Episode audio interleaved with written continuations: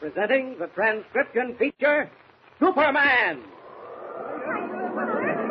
Up in the sky! Look! It's a plane! It's a plane! It's Superman! And now, Superman, strange visitor from the planet Krypton, who came to Earth with powers and abilities far beyond those of mortal men, and who fights a never-ending battle against crime and injustice, disguised as Clark Kent, mild-mannered reporter for a great metropolitan newspaper. Kent and Jimmy are now on a cruise around the world on the Clara M, last of the clipper ships. Just as soon as the vessel got underway, strange things began to happen on board. In our last episode, we heard Teak Barnaby, mysterious peg-legged first mate, relate the tale of the Whistler, the spirit of a whistling seaman lost overboard many years ago, who was said to return to the Clara M and whistle as a warning of impending trouble. Just as Barnaby finished his story, an eerie whistle was heard. Shortly afterward, Captain Hawkins was lost overboard, but fortunately was rescued by Superman. As we join them now, Kent is busy banging out a story while seated on the deck of the Clara M, southbound for Panama. Listen.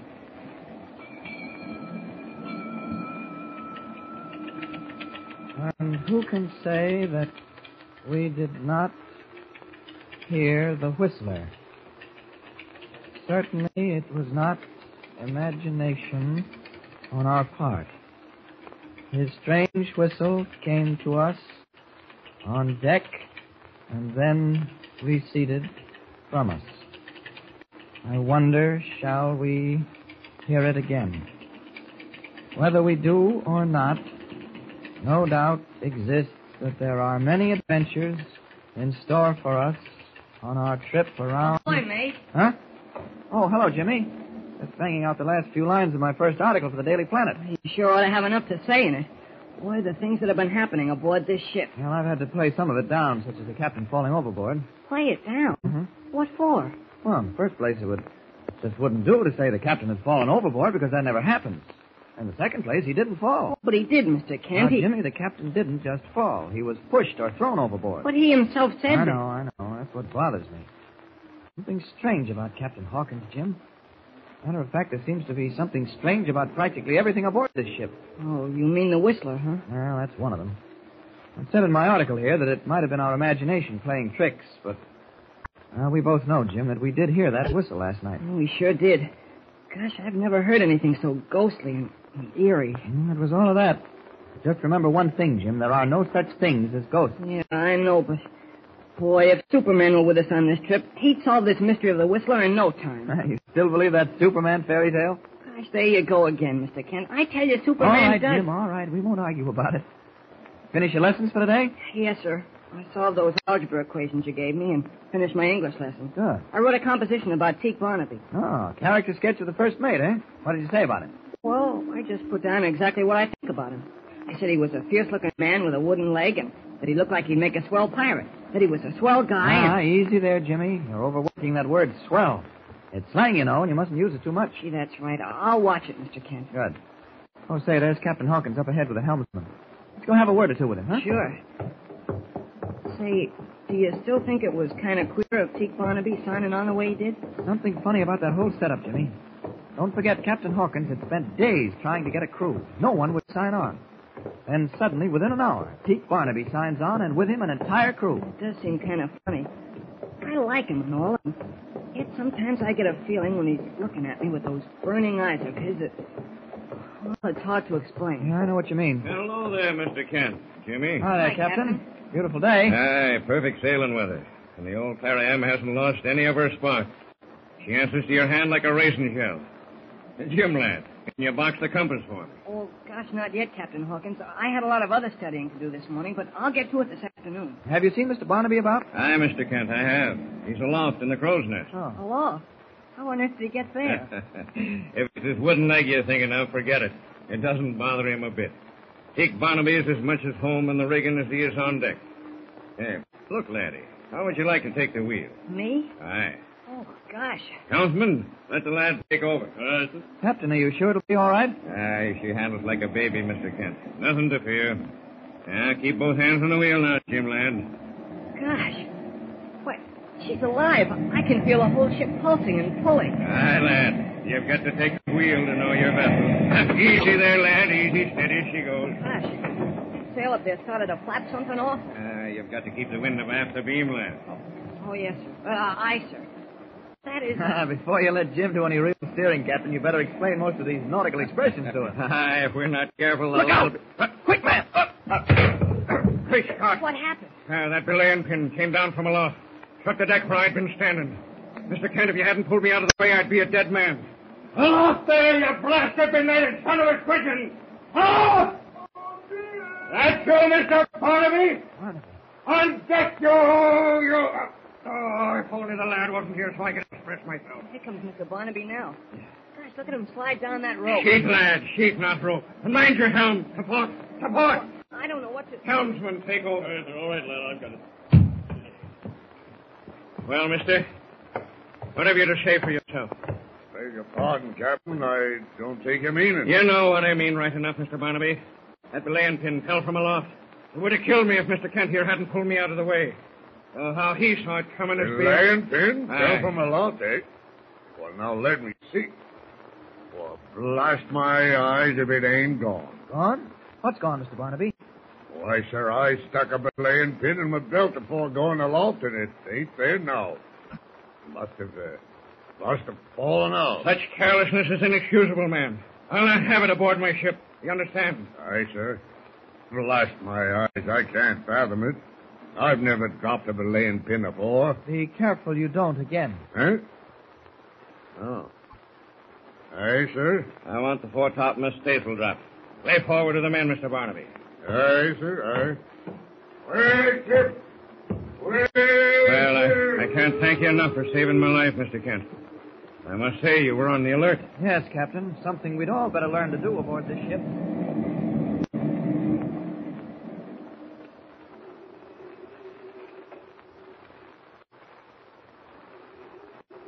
Well, your answers to those algebra equations are perfect, Jim. Now suppose we examine you on English history. All set. We'll do this quickly. It's almost time you were in bed. Yeah. I sure am sleepy. It Must be the salt air or something. Hmm, probably. All right, now English history. What does 1066 mean to you? Oh, gosh, that's easy. In 1066, Edward the Confessor died and Harold was chosen king. During that same year, Harold defeated the King of Norway at Stamford Bridge. Then later, William, the Duke of Normandy, defeated Harold near Hastings. And that's really the most important thing that happened in 1066 because it marked the beginning of the Norman conquest of England. That's fine, Jimmy. Now, tomorrow I want you to read the next chapter, which takes up the completion of the Norman conquest. Okay, but right now, Mr. Kent, if you don't mind, I'm going to hop into bed. I'm kind of tired. All right, Jimmy. I'm going to step out on deck for a breath of air before I turn in. Uh-huh. Well, good night. Good night, Jim.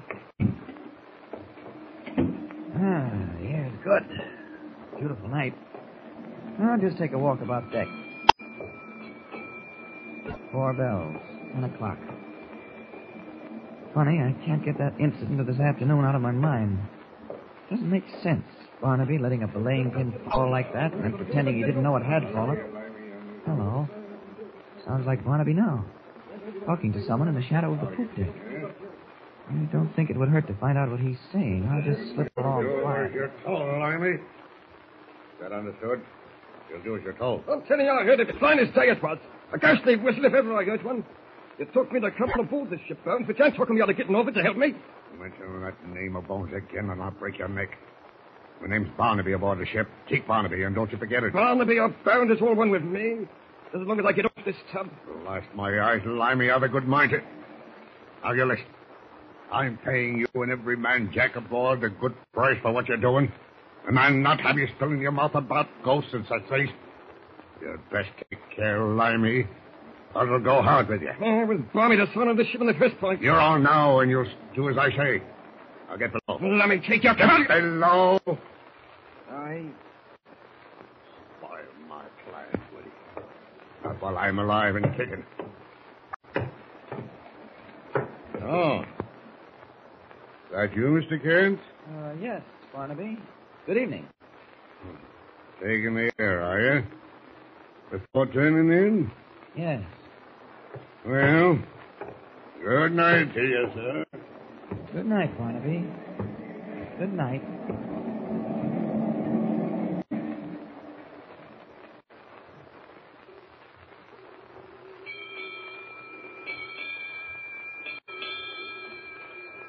Oh, 1066, William the Conqueror. Battle of. Oh, gosh. I've been trying to get to sleep ever since Mr. Kent left the cabin over an hour ago. Thought I was sleepy, too. All those dates of English history keep running through my mind. Gee, kind of mysterious lying here in this cabin with the creaking. What? That sounded like. It is. The whistler.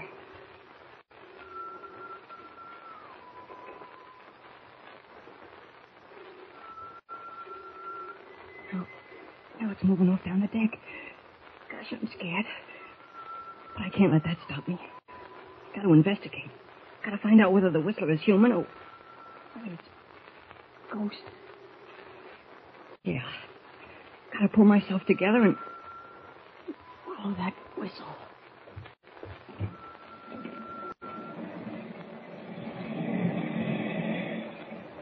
Well, the plot certainly thickens. What will happen to Jimmy as he follows the Whistler? Will he solve the mystery? And what was the meaning of the conversation between Barnaby and Limey? Be sure to hear the next thrilling episode of our mystery story with Superman. Tune in the next thrilling installment of the transcription feature, Superman. Up in the sky. Look, it's a bird. It's a plane. It's Superman. Superman is a copyrighted feature appearing in Action Comics magazine.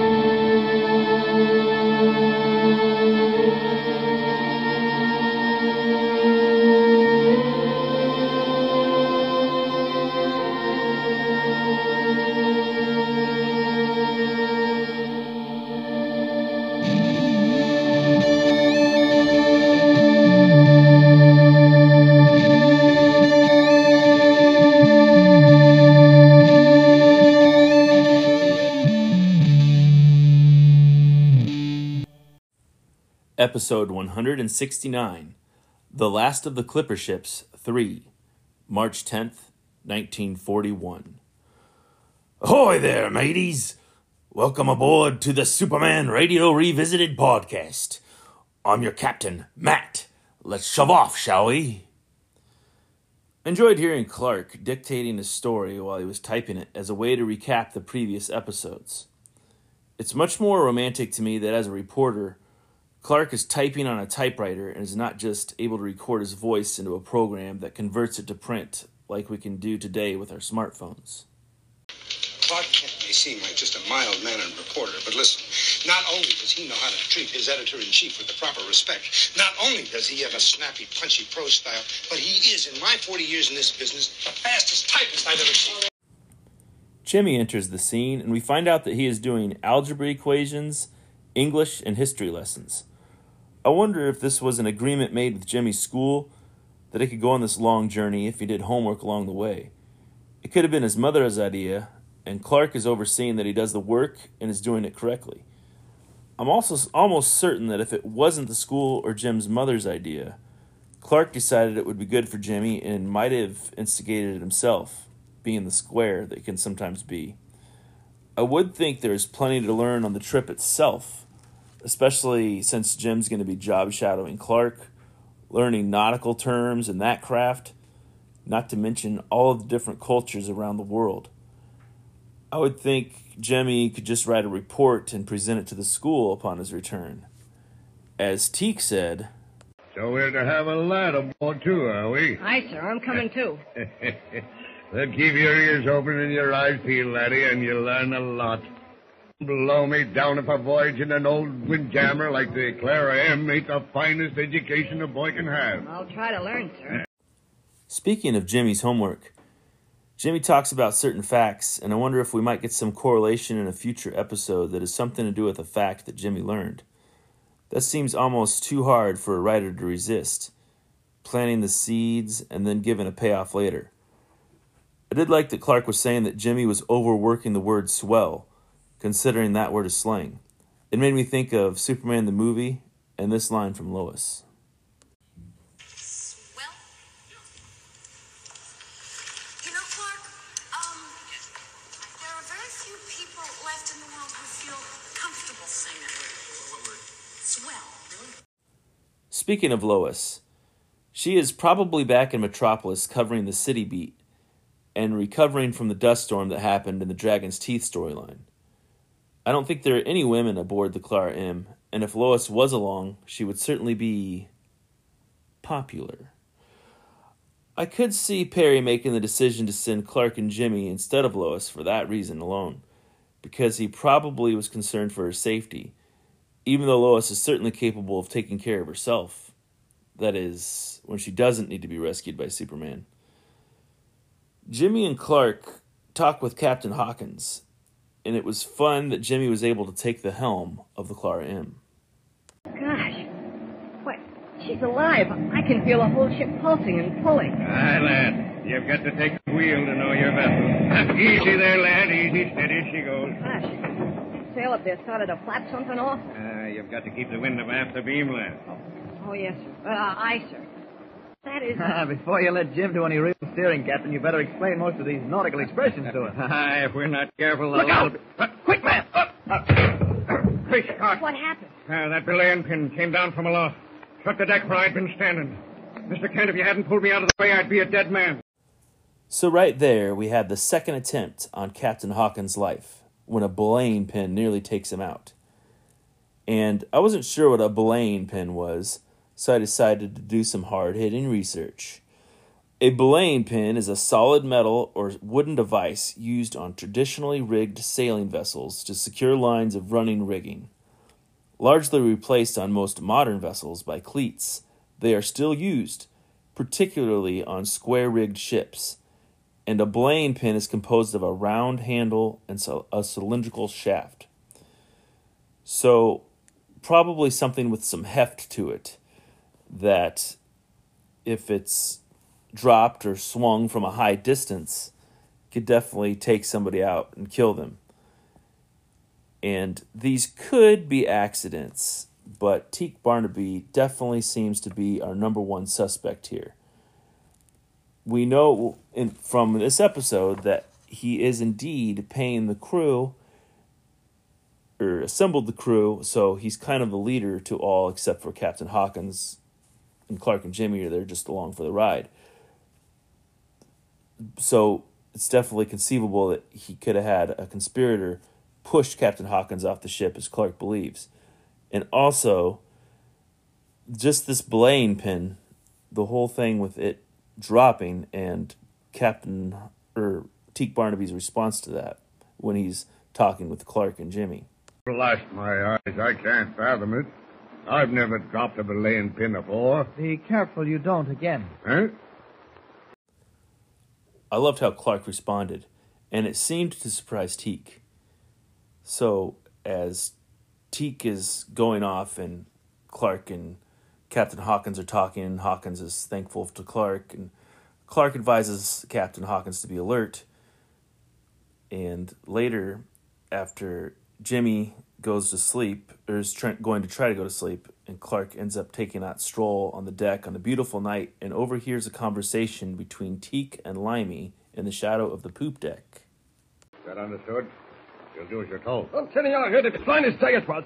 A gas leaf whistle if ever I heard one. It took me to come aboard this ship, Bones, but chance welcome you to getting over to help me. Mention that name of Bones again, and I'll break your neck. My name's Barnaby aboard the ship. Teak Barnaby, and don't you forget. I got the gist of the conversation, even if I think Limey is hard to understand. This made me realize I don't want to be in charge of subtitles for a program. I think I would just have to put a question mark where words are supposed to go when I can't get what they're saying. Anyway, Limey seems to be superstitious where the Whistler is concerned, and we now know that Teak Barnaby is just an alias, making Teak even shadier than he was before. And back to Jimmy, we find out that Jimmy was left alone for over an hour, unable to sleep, and he then hears the ominous whistling and decides to investigate. Jimmy is scared, but I would say brave, as bravery could be described as not the absence of fear, but overcoming it. And then we are left with a great cliffhanger there. What I think is happening in the story is Teak's plan is to kill Captain Hawkins and to make Clark and Jimmy superstitious and afraid so that they will get off the Clara M at the next port, never to board again. Then Teak can assume control of the Clara M like he wanted since the first episode of this storyline. Outside the radio serial, onthisday.com has March 10th, 1941 as the day that Lee MacPhail, Dodger general manager, predicts all managers or uh, all players will wear batting helmets. Intergalactic interaction. Thank you for the retweets of my last podcast from at Stephen Orels, one of the co-hosts of the excellent Superman Super Show, JP Roca, at OD Fashion Outlaw, at Andre TFG, the Warlock Thanos podcast at Adam Thanos Pod, and the JLI podcast at JLI Podcast. On Facebook, I missed a response last episode when Stephen Orr said about episode 46. This was a fun one. When Teak was leaving Perry's office and says, You've made a mistake, matey, that made me laugh out loud. And then I had to respond with a gif of Willy Wonka. Good day, sir. And about the last episode, Russell Bragg said, Time for Superman radio episode with Matt. Enjoy. And shared the show. So thank you very much for all the feedback and sharing the show. And I think that is the best way to grow my listening audience. I'm not going to kill you. I want you to do me a favor. I want you to tell all your friends about me. If you have any comments, questions, or feedback, there are a couple ways to get a hold of me. On Twitter, at Radio Superman, and there is a Superman Radio Revisited podcast Facebook group. And I used some audio clips from Superman the movie in this episode, and I know I have in previous episodes as well. So I'm going to end with a promo for the Superman Movie Minute podcast, hosted by Rob Kelly and Chris Franklin. And in that show, they do a deep dive into Superman, Superman 2, and Superman 3, five minutes at a time.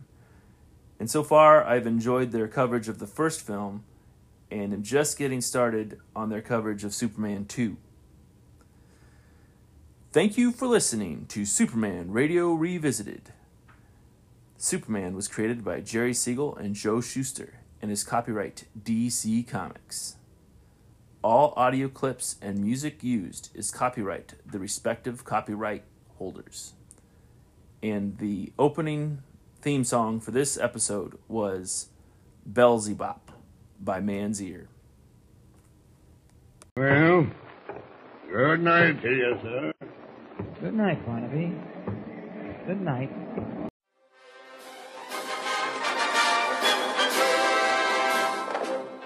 Good afternoon, Mr. President. Sorry I've been away so long. I won't let you down again. It's finally here, coming to the Fire and Water Podcast Network. General? Would you care to step outside? It's Superman 2 Movie Minute. Chris Franklin and Rob Kelly are back to discuss 1980's Superman 2, five minutes at a time. Superman faces his toughest challenge when he squares off against Lex Luthor and three villains from the planet Krypton. Superman 2 Movie Minute, proud member of the Fire and Water Podcast Network. Man, this is going to be good.